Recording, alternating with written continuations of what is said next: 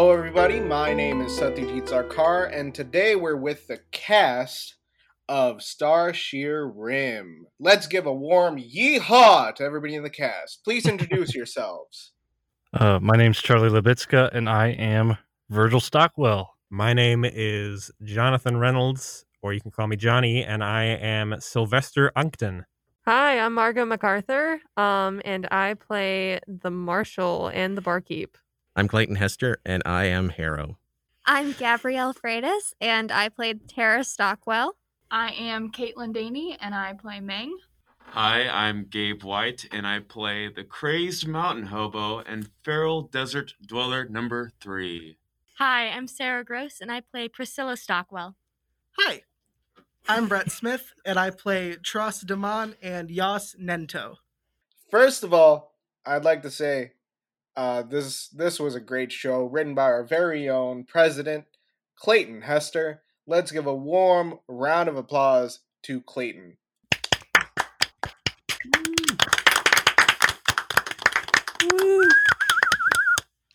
It's funny because Now- they don't know what they're applauding.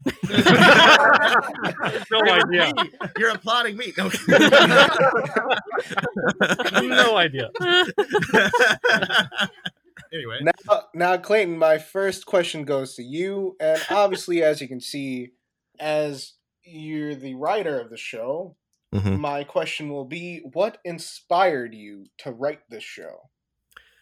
So I think first of all, it was kind of a love of um, the idea of the genre. It's not one that a whole lot of people have dabbled in, and so when it, it's kind of an interesting thing because with genre, um, people at times view it like a box. But one of the fun things about it is like when you when you've got a box, you can play with the box and not just what's in the box. It's like that. That's part of I think what Starsheer Rim was. I'm a I'm kind of a, a, a nerd about westerns too. It's something I've recently discovered somewhat of my, about myself. Um, it, it, just a lot of it, just like the the the vibe and the the kind of philosophy and the music, all the, the whole nine yards, really. And so that that was a lot of what inspired it, as well as just being a, a sci-fi geek. And I, I love the sci-fi genre. I, well, I love space stuff. Um, as well. And so that that's that's that's really I think what aided in coming up with it. Uh, then you added in you know uh, several characters who each took on a life of their own, did their own thing, represented different things as well. And so that that was a lot of what came together in forming this show for me. There's a lot of conflict and a Mhm. lot of um, dense characters that come Mhm. through. Uh, Dense in the sense that there's a lot to unpack there. One being our our our hero of the story, Virgil Stockwell. Uh, Charlie, I'm going to pass it on to you. With Virgil Stockwell's character, what would you say was the meat of of his character? What would you say kind of boils down to his ideals? The first thing I would say is kind of, kind of, I, I see him as a Wyatt Earp kind of guy from Tombstone. You know, always wanting to do good by the law, always wanting to do good for himself and for his, for his folks, for his family. And uh, that's kind of that's kind of the route I took for him. I I tried to, of course, I tried to make it my own because I didn't want I didn't want to rip off of the character and so I, I I just used pieces of of Wyatt Earp for for what I used for Virgil Stockwell. So he's uh, in your eyes the the ultimate lawman, I guess, of the wild wild west setting. I wouldn't even say lawman. I'd say kind of a, a just a do-gooder in general. You know, he's the he's the hero. He's the cowboy Mhm. hero. Now, Clayton, I'm going to pass it back to you. What was Sure. your vision in writing Virgil Stockwell's character? Where Sure. did you see where did you see him going? Sure. Yeah, I, I, I, yeah, I get that. And I like the Wyatt Earp illusion too, because I hadn't thought of that one, um, really. Um, and so it, it's interesting. So if you look at westerns, and if you're a fan of classic westerns or the spaghetti western genre that you know kind of uh, went off of that, um, that uh, things things started out like I like the the play kind of references or the show kind of references um, the idea of the white hat. And so these days, that kind of language has been adopted in a way because it's it's thought of as a cliche that the good guy wears a white hat. Um, and so that's that's kind of like hacker. Uh, in some some hacker circles I've heard. Uh, I'm not an experienced hacker. That's not a confession. Are you sure about that? I don't Okay. know anything. This is not. oh, I mean, if we find an Anon mask in your room, oh, Ooh. Uh oh. Um, it- it's nothing. I swear. L, Clayton's in trouble. You gotta, you gotta, you gotta dig him out of this one. um, but yeah, no, it, it's kind of this um stereotypical white knight type situation with a lot of the classic heroes, and then when um the spaghetti westerns bring that along, uh, Clint Eastwood, the type, I kind of see them, him and John Wayne ty- types of cowboys diametrically opposed, really. Like one represents the the do-gooder, one represents the the guy that's going to stand up and do what he thinks is right. The other guy is he's he's more of a utilitarian. He you know he does things um, that are bad. Um, he usually isn't doing it all for himself, but those are kind of the diametrically opposed things. And the anti-hero has kind of become very popular in today's fiction. So I, I kind of wanted Virgil Stockwell to to be an anti anti-hero. if that works, you know? And so yeah, that was that was what I was seeing in Virgil. I do see the anti anti hero in in what you just described as. And honestly, the the whole dynamic between Virgil and Harrow Mhm. didn't seem like they were adversaries per se, Right. but more I don't know how to put my finger on it. If somebody Mhm. wants to chime in, uh, either either Clayton who played Harrow in the production or Virgil or anybody else who paid attention to their relationship. I'll say it's more of like a uh you know, like they're just coworkers. like they don't they don't really like each other, but they have to get along at work or you know, bad things are going to happen to both of them. So, yeah, I think that I think they kind of just dealt with each other. Yeah, yeah, yeah. And so that's kind of it with um Virgil gets thrown into a situation where he's having to do bad things to do good things, which he, which he's not okay with and which I think really still makes him an anti anti-hero. not to beat a new coin term to death. However, um just, you know, that sort of thing.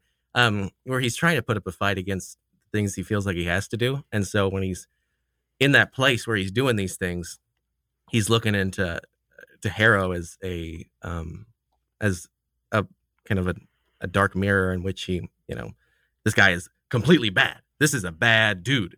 Um where he uh, himself is trying not to to see himself fully in that or something like that, you know. Uh, uh, that that whole relationship and the way that it the way that it blossomed for a for a lack of better terms throughout the story was was pretty interesting to watch. Now, did you have that chemistry, uh, I guess, in mind from the beginning of the creation of these two characters, or was it you were writing and then it came to you that hey, maybe they're not strictly evil or good, or you know?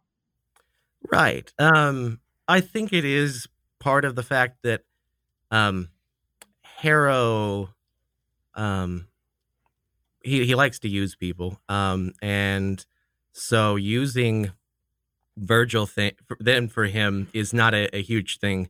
Um he he uses Virgil, um he's kind of playful about it. And then Virgil back at him is is basically just trying to put up the ruse so long as he can be undercover or whatnot and to get out alive um, and to do what he needs to do.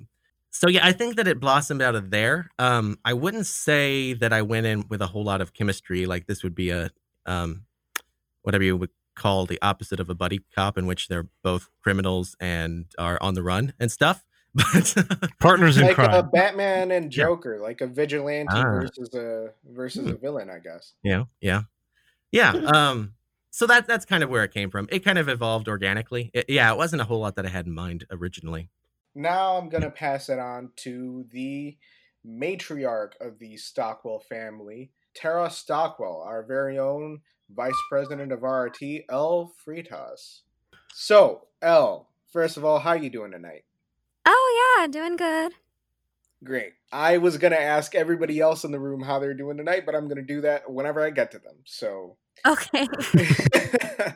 uh, anyways, what I was gonna ask was, with your character, there seems to be a placed emphasis on, I guess, keeping the family together. Would you agree? Um, yes, definitely. Um, I think Tara definitely um has kind of used this um family unit to um almost distract her from the guilt over the things that she's done in her past. Yes, absolutely. She loves Virgil and she loves Priscilla, but part of it is that um, distraction coping mechanism, kind of proving to herself that she can be good, she can hold together a family, even if it isn't the full family that she once had. Now that past trauma, how did that play into your your interpretation of Tara? I I kind of think Tara is a bit of a perfectionist, honestly. Um, she's so good at portraying herself as the perfect mom, the perfect wife, always measured, always thinking things through. But when you get that scene with Harrow or with the Marshal, you see that she has all of this unresolved guilt and anger underneath that just kind of fires out. So it was kind of interesting to play with the two different sides of her personality um, in order to show that um, she really was, even though there was a genuineness to it, she was putting on an act too. Great insights, by the way, because the the only reason I'm saying that is because with what you had as as you know as much as it was, there was still so much to dig deep on, and and really you could see the the torment that Tara went through throughout this this story. First read through, I actually kind of ignored Tara, which was bad of me. I didn't notice her at all. And then I was reading through again and a third time, and I was like, you know what? Tara has so many more layers to her that I didn't notice the first time through. And I was really excited then about digging in and really getting inside her head. Because at the end, I believe she's the one who gains vengeance for Virgil on Marshall, correct? Um, well, no, technically, uh, Sylvester, I believe, shoots the marshal, taking that last little bit from her. But um, ah, she, she she doesn't blame him for it, though. yeah, that's a that's a good way to go. That's a good way. To yeah, I think I think uh, I think she's real happy about it. Uh, yeah, yeah. Yeah. Marshall was good. I'm out of this conversation, but yeah. Rip me. Hey, if anyone- Marshall. Uh, sorry, um, Margot as Marshall. Uh, first of all, please uh, tell us how you're doing tonight. Hi, I'm doing very well. And now, with Marshall's character, what did you find was the most important ideal Marshall held? Oh wow, okay, that's a really good question. So it did take me like um L a couple times to read through the script to kind of understand my character. And in like after around like the second or third time, I realized that Marshall definitely has somewhat of a Javert from Les Mis sort of feel that she is abiding by the law, and to her, the law is what is good, but she may not realize that what she is doing is bad. She's kind of stuck in this mindset that she's trying to do good, and only until the end, like, ooh, of her life, does she realize that she's really in the wrong. And instead of her offing herself, she's offed by someone else. so Wow. I think the most important part for her, I mean, was that goodness. She was trying to always find, like, live by what is good, trying to make peace, like all that zenness. That it's well, basically she was just trying her best, but it didn't seem like her best was enough. Um, but yeah, honestly, I that's wow. That was a good answer to a great question. I'm not gonna lie. Well, thank you. but now to to get things a little bit um lighter here, I heard near the end that that you have multiple ways of dying. Can we can we get a little example of that on this on this after show podcast, please? Die on the spot. Sure. Hold on. Ugh.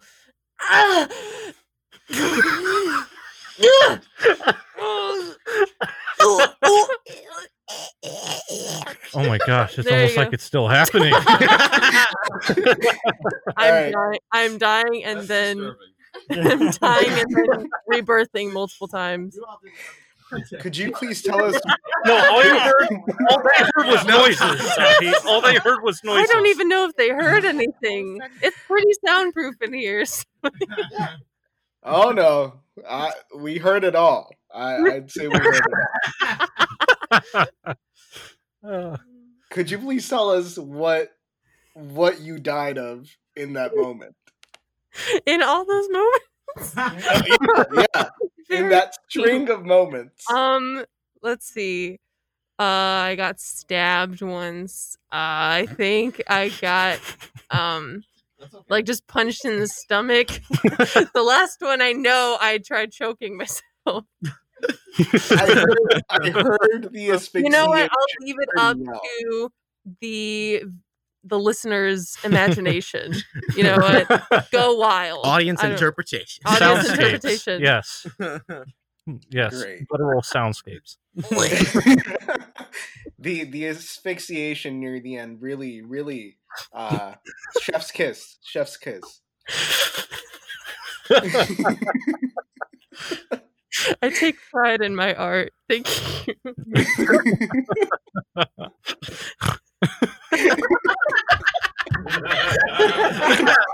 That's right, folks. That was. We're turning to a barn house here. I hope this was the conversation you were looking for because this Oh, might no, be it's all you're great. gonna get. it's Yeah. great this is this is gold this is gold all right moving on moving on from from whatever the hell that was Death. um, It was death. And the thing is, we literally asked for it too. You, you did. You had it coming. you, you literally, Literally. asked. Show us. Give us. i a don't i don't regret it i really don't regret it but Well, there it you was go. very entertaining it was very entertaining All right, yeah, Caitlin. Caitlin's here. uh caitlin sorry do we have i guys it's it's 10:37 at night um, Correct. yes. anyway so caitlin Yes. Mang. I lost my damn question. All right. Mang, huh? Alright. Yeah. We can rename this the episode at Baldwin's Bar where we act drunk but are not. It's all, it's all Sylvester's hallucination. exactly. So, Caitlin, with Meng's character, there there seemed to be a sympathy of sorts towards.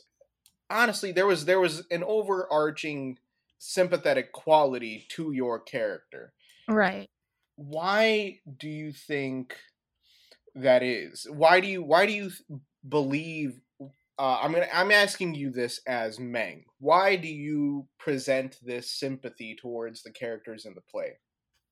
I think that I don't know. Meng was she was orphaned and she was you know on an auction block and she went to the highest bidder and I think that also the fact that she can like read minds and she can tell like what people are thinking it really really gives her an edge because she knows everyone's thoughts and she knows hey I've been through some struggles I'm an orphan and then she can read everyone's thoughts and say hey I know you're struggling I can see what you're going through even though you might not be telling me I can see what's going on and I think that really gives her a sympathetic edge because it's got to be hard to hear everything everyone says, which is also why she says that she enjoys the silence when she's with Harrow.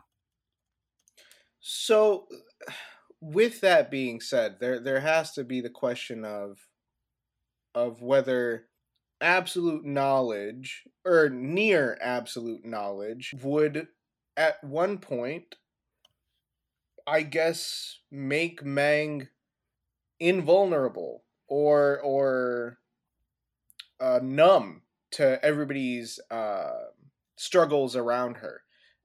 Now, th- th- this this could be answered by both Caitlin, who played Meng, and also Clayton, who wrote Meng. Um, whoever wants to go first. Um, I think there is a numbness, but it also there is a humanity. Um, I kind of think, um, it would be realistically like a sense that we have naturally, like, um, um, I, when you when you have any sensation, and I think that's the real call towards mindfulness these days. Um, is whenever you you have either something tactile, um, something uh, you breathe in, something you taste, to to be present in a moment. Uh, that's a that's an important thing. Um, because in the in the daily the rush of things, um, we we lose the newness that can be experienced with different sensations. However, for Ming, um, I think that for her, um, a lot of this is still painful in regards to her not having a shield in a way that you know she and Harrow are pretty diametrically opposed as far as um, emotion and integrity uh, and integrity of those emotions and stability and such go. Uh, because Meng becomes reliant on using some sort of uh, you know uh, medicine, if you want to call it that, in terms of her forgetfulness and her amnesia. Um, so uh, that that's what she uses to forget. Um, so she uses that. Um, she is is kind of in a situation where she is just pretty much going along with it, um, and trying to get by the best she can. Um, and so that is one of the the reasons that she is attached to Harrow as well is, some of that silence, but also the fact that she does care for him. It must be a really interesting experience as well. Um, that she learns to care about somebody that she doesn't have direct access to, and that's not something that was really delved into in the the show. Um, same as the fact that um, the reason she is struggling so much with this trait that must be natural to her species. Um, the reason it's imbalanced and it's not natural for her to like be flooded must signal some something as far as her um, character's own culture and how they would deal with that in the setting if she were around other people like her. Um, so now that she's kind of a fish out of water, she's dealing with that. Um, that's something else I'm sure that's in her backstory. Um, I just don't know a lot about that. this whole conversation that that you brought up with Mhm. With Meng's backstory brings to to the forefront a lot of moral issues that that could be dived into and somewhat were with I guess when you say that Harrow eh, cannot be cannot be read by Meng, and yet she still uh, sympathizes and connects with with Mhm. uh, him. That brings to mind a very human relationship Mhm. because obviously I can't read your mind, Mhm. you know, and yet I, as a friend, am there for you whenever, and you know, as friends do, Yeah. if you're in need or if I'm in need. Th- This whole back and forth, but the special thing between Harrow and Meng Mhm. is is that Harrow is not human or not flesh and blood. How does that factor in from a standpoint of Harrow towards Meng? Um, yeah, for him, he does care in as much as he cares for anything that he can take and have for himself. Um, yeah, I mean, you you you've heard uh, some of his interaction with Tara, which it had some backstory in terms of the fact that she hired him those years ago. Um, I mean, she's uh, uh, for, as far as Meng goes, she is at the end of the day, um, a slave. Um, and really, like, well, the fact that he throws her away so easily really speaks to the kind of his view of her, um, his view of most people in general. And it's it's it's sad, but it's it's kind of the truth of Harrow is that he he just didn't care. Um, you know, there is some interest to Harrow's character in terms of his personality, um, whether his dryness in terms of his relation and um, uh, humor to other people or um, those sorts of things. um, or his desire to act human. Those those are also present. But at at, the end, he's he's he's he's a he's a bad man. At some point, I guess the inhumane and cold demeanor Right. of Harrow really does put all the strings together at the end when he's finally destroyed Right. because everybody comes together at the end to i guess feel human in their own way uh, or feel um, genuine in their own person who, whichever species they might be in your world hmm Yeah. yeah I think that's a that's a good that's a good uh takeaway in that sense. Um how'd you feel about the ending? I'll ask a question. ah you're asking me generally or a- anybody Anybody. all right do we have Uh, any takers if you would like, if you if Sati, if Sati, if I I I, I meant to ask you first, uh, if anybody else wants to have, answer after that, that's also a possibility. Um, but yeah, Sure, you have any I- on that. first of all, it was a great ending, but it was me mentally as like as I was hearing the story, I was like, oh, maybe this could have happened or this could happen. But I saw your vision as a writer, and all I could see was the way that the story ended. It couldn't have ended any other way, and it wouldn't have made sense if if oh yeah, like you know marshall gets to live and everything's forgiven and everything you know moves on and virgil's not you know hurt or whatnot and you know it, it wouldn't have created the impact uh, that it did and it wouldn't have underlined and underscored the the overarching theme that you were trying to present with Starshear Rim. So that's Mhm. my opinion on your ending. Uh, I don't know if that helped you or not. No, yeah, but- no, I appreciate that. Um, I would say, um, I will, I will give a reaction to that. Um, um, We got dead silence. Come on, what is this? quite we, dead, gotta... quite dead. as is the theme of the some of the show. well, I will say that um that the ending definitely does uh befit the rest of the show. Um yeah, I just yeah, I would agree with you that it was it was probably the most legit ending you could have had for that. And it, you know, it was like spot on. Like it, it couldn't have been written any other way. And and I think that is, you know, to to Clayton's yeah, to Clayton's talent as a writer. Yeah. I mean, I told Clayton already he should be in a writing in a writer's room in L.A. So. Shucks. yeah. Other people tell me how great I am. No. one by one. Brilliant. Now, Well, I appreciate Oh, it. I do. Brilliant, my Yeah, boy. do. Brilliant. Uh, El, I got a I got a question for you. So, El, my question to you is: You were the editor for, Yes. for the script. Take us through the the nitty gritty of where the script was and where it ended up.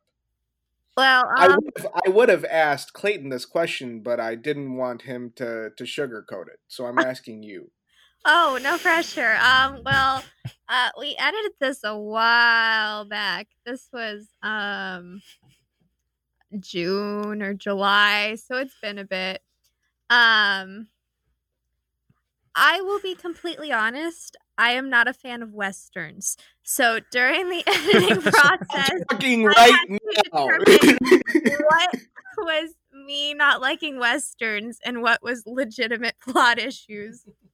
Um so yeah, the first episode, the first episode was pretty good. It was pretty solid. I was like, yeah, this is going somewhere. Um uh the character actually of Tara in that first episode was very small. I was like, she doesn't really have a purpose. You can actually cut her.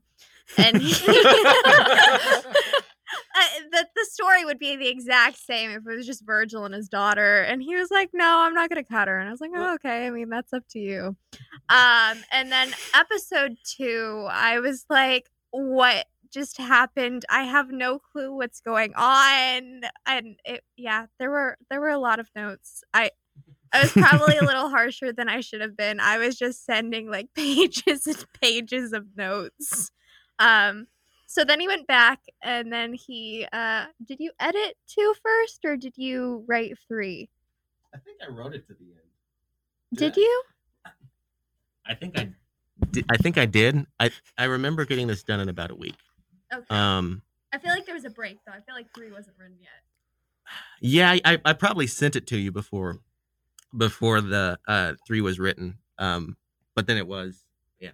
Yeah, so then I, I I went to three, and three was definitely w- much better shape than two. It was pretty good. It was like at the level of one, and then we went back to two. That that beautiful middle section that no writer ever struggles with, and um, and then it was much much better, and the plot tied together. And um, what I really liked listening to this recording was there was just a um a character that was in one episode, but they really, really shone. So we had the Mountain Man in episode one, and then we had um Tross, Tro- Yos Nento and Tross Demon. and then we had um well, she's not here right now, but um Vanette in episode three. So um we had this over arc, but he also made sure to have like almost like a breather moment with um not that Vanette is comic relief, but almost like comic relief in these episodes. And it really created a nice arc. Great. Now, speaking of the what I'm gonna call the day players, which of which I play one. All right, let's get our good friend Gabe up. Hello. Hello, Gabe. What's up, man? How are you doing tonight? I'm doing good. I'm doing good. Awesome.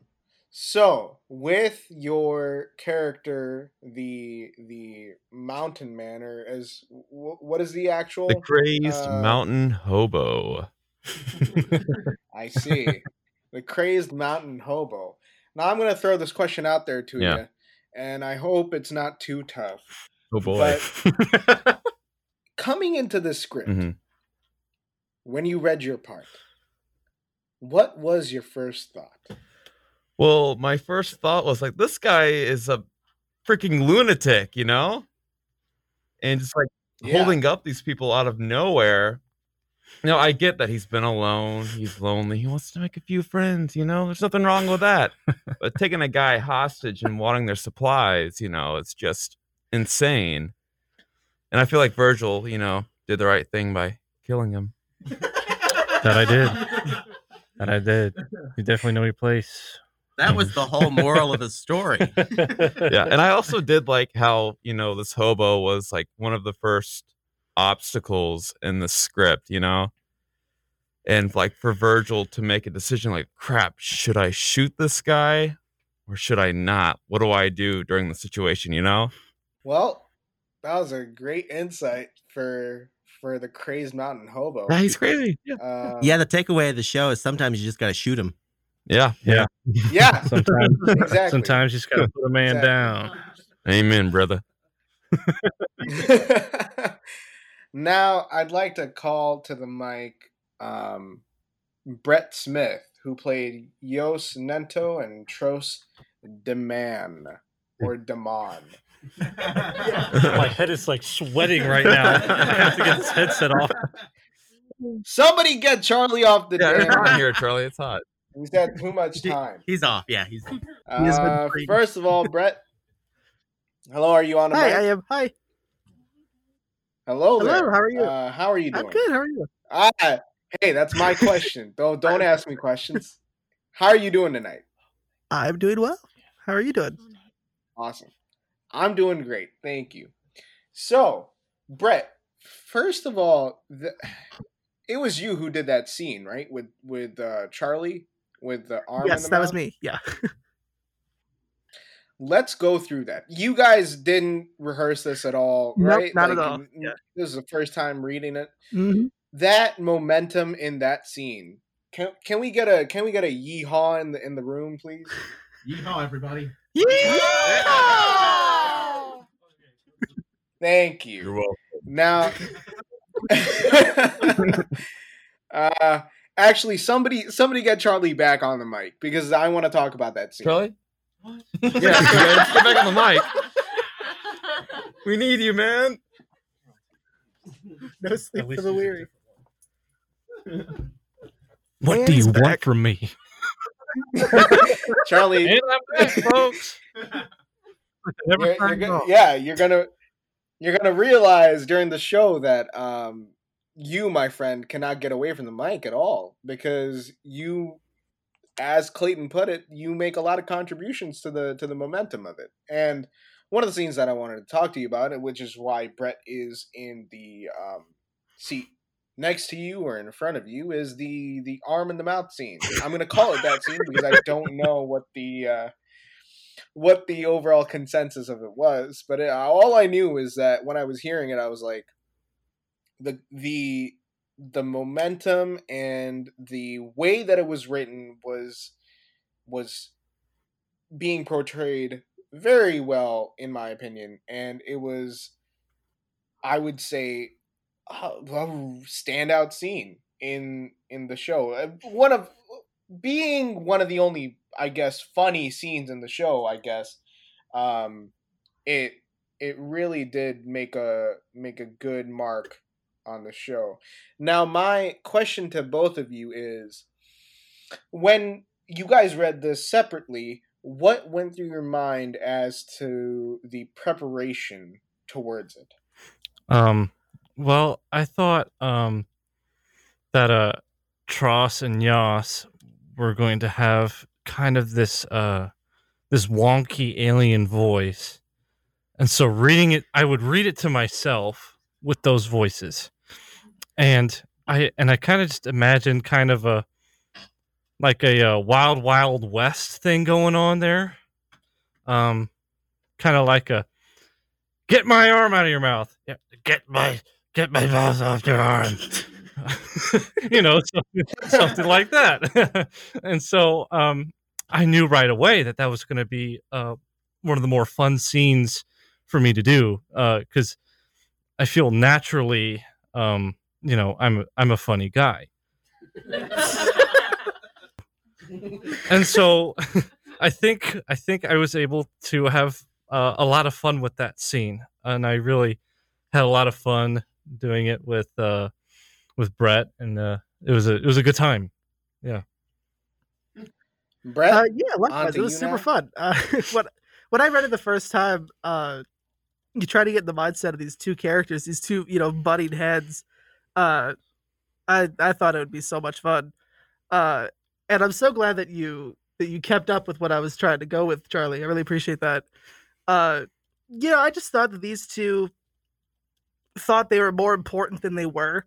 You know, so they were kind of trying to act bigger than they were, trying to, you know, so like they were kind of like playing with Charlie the whole time. You know, they were the hired gun. They thought, hey, we're the we're the top guys around here. You know, uh, and so yeah, doing that was just super fun. So I knew going into it, uh, you know, that I had to make sure that I had the relationship between the both of them down, so that it could play off with him, with Charlie especially, really well. Because I knew if the two of them didn't have a good connection, that it just it was all going to fall apart.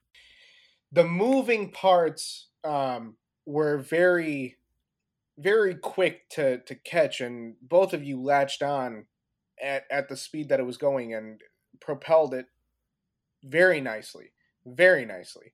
Uh, as actors are told being generous is the way to go. And honestly all of you guys if, if you, all of you are listening in in the room whoever has a headphone on can can relay this message can can say that You you all did All of you is what he's saying. You all did You're all amazing. great. You're all great. yeah that's what i'm saying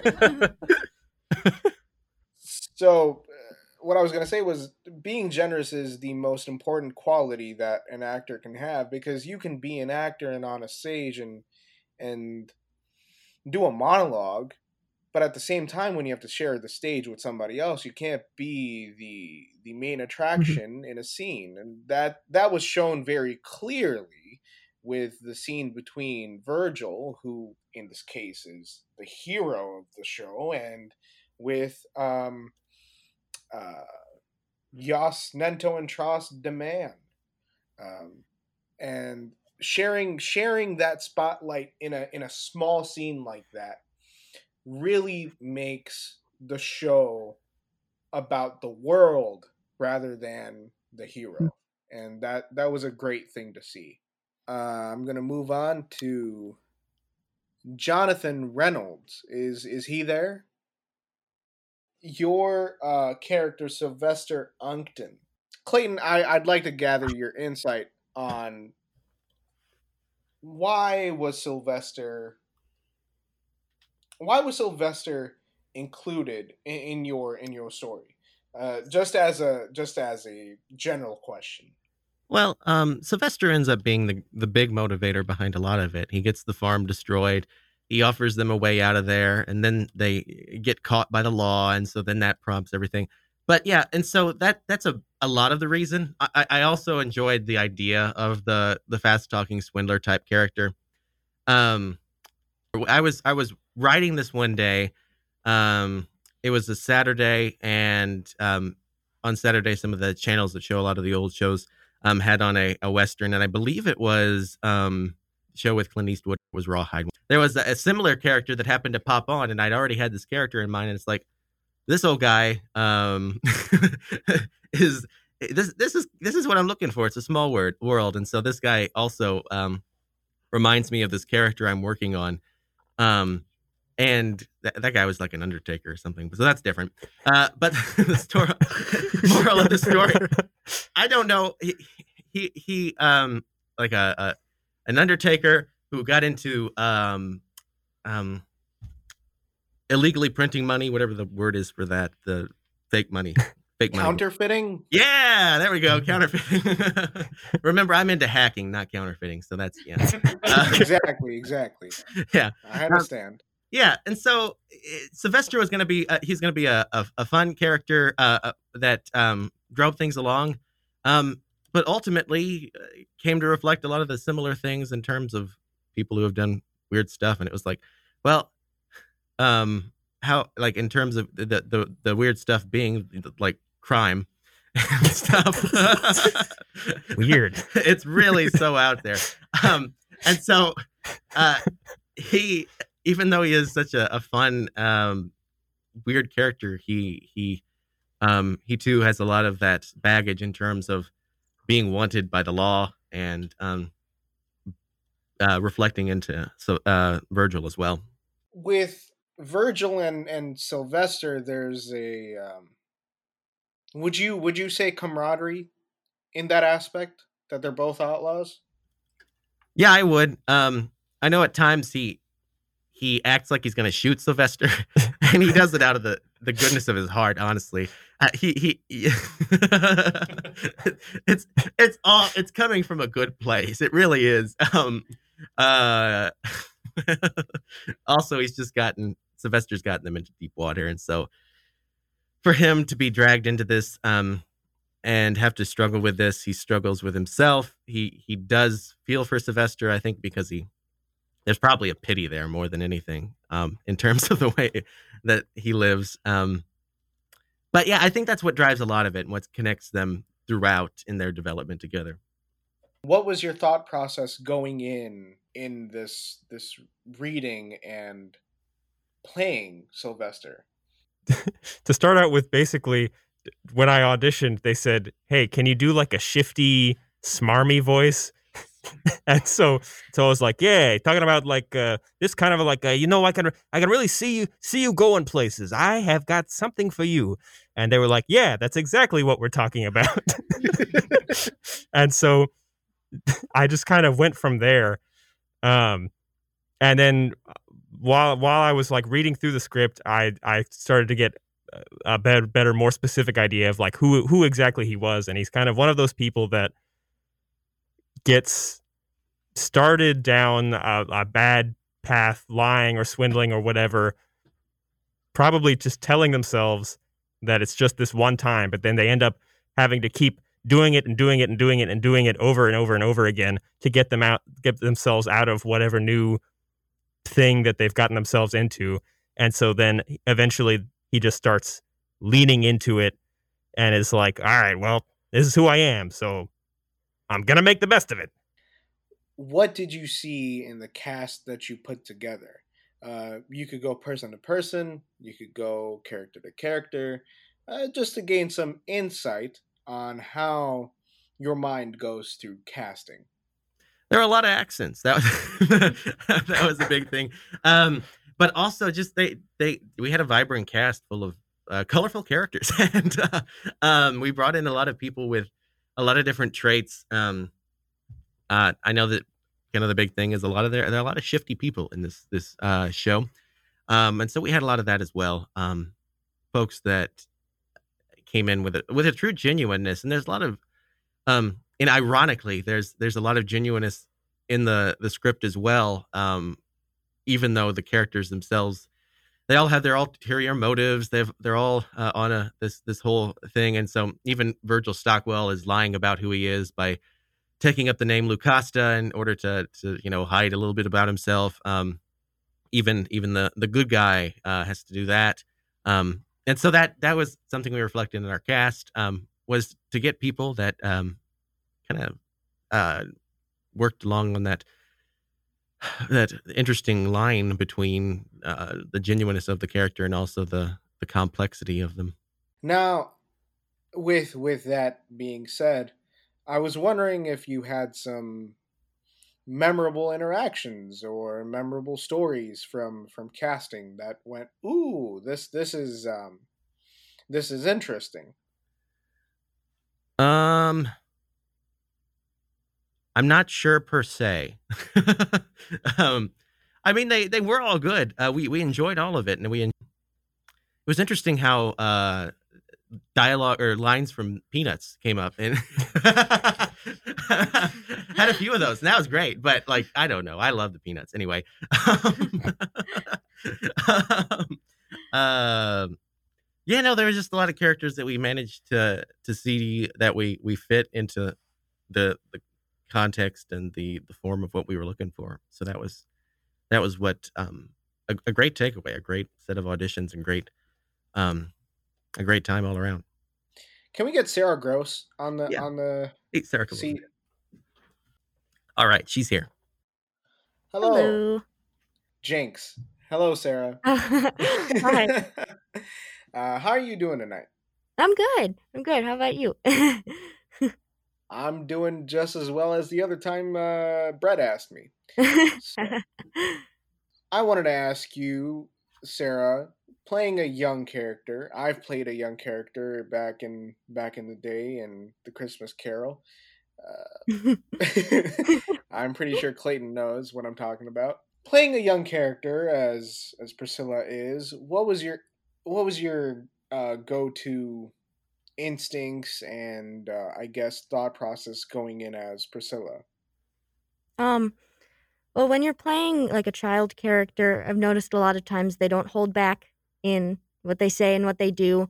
Uh, they speak their mind because they don't, you know, know any other way. They don't really have a lot of ulterior motives or you know lie about things unless you know they're trying to sneak a cookie from the the cabinet or something. so she's very upfront about what she says and how she's feeling. Um, and so I just try to bring that kind of like, you know, childlike honesty to the role um, anytime I'm trying to portray a child. As you said, there's this innocence and there's little deceit. What do you think is the the meat in Priscilla's character? In the story? What do you think is the the overall motivation that that Virgil gains from Priscilla's character? Um, so of course, you know, he wanted to protect her because she's his daughter, but she just kind of has this spirit within her the entire time of not giving up. Um, because she's fierce and somewhat independent. She's holding a vaporizer gun at Sylvester in the very beginning. Um, that takes some guts and some courage. Like she likes to shoot bugs in her spare time. Like what? um, but she's just got this energy about her of of not giving up, of of trying to persevere to the end. And I think that's another reason why Virgil is so protective of her because she's got this optimistic yet fierce outlook on the world and she he wants her to be able to see things to see the city to have this life that he wants to give her that he and tara want to give her um so i just think she is that embodiment of of hope and perseverance throughout the entire story Yeah, she's a young girl with moxie. Am I right? i like that word moxie Thank you. That's that's what I'm paid for. That's what I'm paid for. Clayton, when's my check coming in? I think. Oh, okay, I was um, about to say. I also drew. Um, I've played child characters before. Um, for my audition, I actually I brought in a Peanuts monologue, um, Sally Brown, and there's there's very few characters with more moxie than than she has. Um, so I was kind of drawing off of some experiences I had had with playing other children, um, of not holding back, of just bringing this energy to the role that you know can't really be replicated by an adult. You know, children are children are special. That they are. That they are. Um, thank you for your insight, Sarah. Thank Now, you so much. Yeah. now, The specialness of children was more the takeaway than shooting mountain hobos. That's that's something important to note. I think that's a good yeah. Yeah, that's very true. Very true. All right, now that the podcast is coming to an end, I'd like to get some closing remarks from the cast and um, gain their experiences throughout the reading of the show and putting it together for the listeners at home. Clayton, would you like to begin?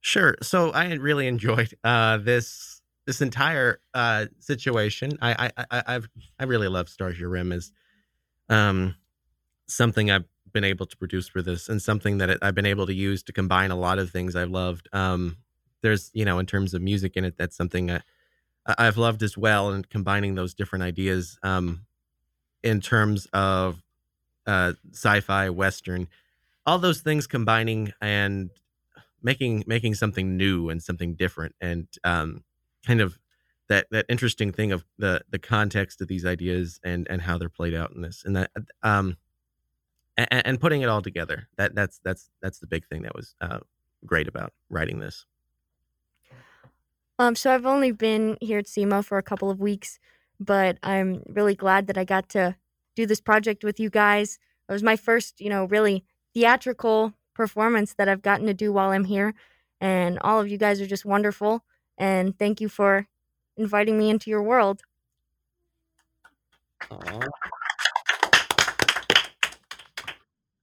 Yes. Hi. Uh, I just like to say real quick. Uh, this is super cool. The, I didn't realize this was a thing that people did here. So, uh, this was a great introduction to be a part of this, uh, and I hope to be a part of more of these in the future. I think these are fantastic. Uh, I've done mostly like stage productions throughout my life, so getting to change up pace a little bit and kind of relax and have more fun with it, you know, with the with this type of script and you know working with these guys and it's just it's really great so i'm hoping there's more of this in the near future and uh i'm glad i got to do it Thank you so much for being a part of the production. Uh, anybody else? I just wanted to add something like real quick. Like this, I'll be serious. I'll agree. I agree with Brett. Like I had no idea this was a thing, and I'm I'm not sure if anyone else here is the same way, but um, I really want to be a voice actor, like and get into the professional industry one day. And seeing this, like I already love theater, and one day, you know, I'd love to go to Broadway, but it's probably not going to happen.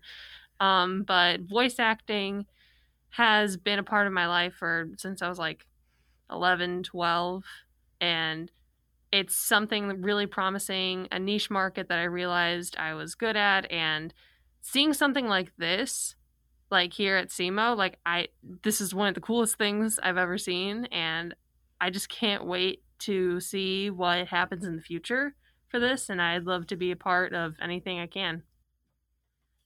Thank you so much, Margot, for being a part of our organization. Now, if we got anybody else to say anything, anything of the sort, it doesn't have to be a mushy gushy sort of, you know, oh, thank you so much, uh, which is which is nice to hear, but come on, uh, you guys are professionals.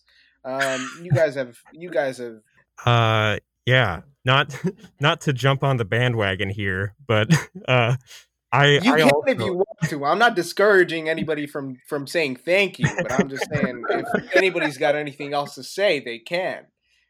um, I just wanted to say like this this has been a, a really a really great fun experience. Like all you guys, I I felt immediately like right at home the second I walk I walked in and everyone was like doing Star Wars impressions and stuff. And um I walked in and it was hello there. It just immediately. Uh, and I was like I'm I'm home. This is where this is where I belong. Um but it's been it's been really nice because I'm I'm a transfer student and so it's it, it's been kind of awkward, especially with all of the coronavirus restrictions and everything. I think it's all beyond just having to wear a mask and everything. All of my classes, it's been like you go in, you sit down, and then it's just for like five minutes until the teacher walks in. They're like, "Hey, everyone, how's everyone doing?" That's how it is in daily life anyway. So But uh, unless you're in an acting class, then it's then it's different. I don't know. Even in my acting classes, everyone's been like kind kind of reserved, particularly Really? for for theater students. Really? That's crazy to me. That is crazy. yeah, Um but it it was I it was really nice getting to work with everyone. Thank you, thank you so much. Uh, and I guess uh, melancholy is in the air, so I guess doing this sort of um, doing this sort of project really kind of puts out some positivity in the world and uh, brings a brings a positive mindset to the people that we bring into our family. Um, wouldn't you say so, Clayton? Oh, absolutely. This this is so great, and it's great that we have such an enthusiastic group to to get together and to put on this story. And it's like this story meant so much to me, and so to be able to share it with all you guys that are are so gung ho about it and so um so into it and so into the this this craft, which is you know a craft unto itself, really. Um, and, and so, so it- it's such a different option and uh, opportunity that we want to be able to get out there and get people involved in because it, it's great and uh, just to hear other people's stories and to hear them bring other people's stories.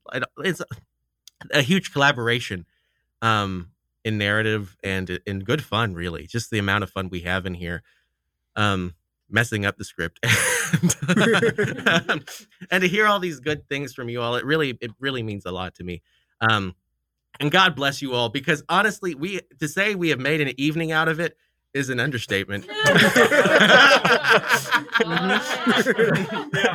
It's Yeah, you'd be right about I'm that. pretty sure it's past my bedtime.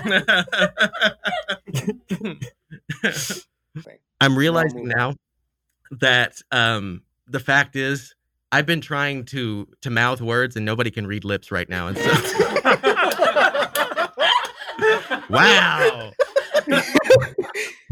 Yeah, that's smart, Clayton. now, don't forget, Clayton's a Clayton's a journalism major too. He he's got he's got the wits about him. I all right. So I'm gonna come out and say something. If nobody else wants, you know what? Nope. Just closing remarks. No. no. All right. It's my turn to be all mushy. With their again. eyes, they are saying, "Go ahead." this whole this whole uh, collaboration of SEMO students putting together original content and producing it and putting it out into the general public for everyone to hear uh, is a great platform for all the creative people in our community. I'd say that there are actors in need of venues to show showcase their talent. There are writers in need of showcasing their voice. There are uh, editors in need of showcasing their their prowess, technological prowess that is. And this organization puts it all together in a neat package and gives people the opportunity to put themselves out there in a in a professional light. And we do it while we're having fun. And we do it with smiles across our face every single week or every single month, whatever the schedules are for the shows or whatever the schedules are for the writing room. We come in, we do our work, we have fun, we live and we laugh together. And that's what the creative spirit, in my opinion, is. And to that, I would like to ask for a yeehaw one last time in that grand old room of ours. Yeah! Thank you all. This is Satyajit Sarkar signing off for the After Show podcast. Be safe and bless you all. Good night.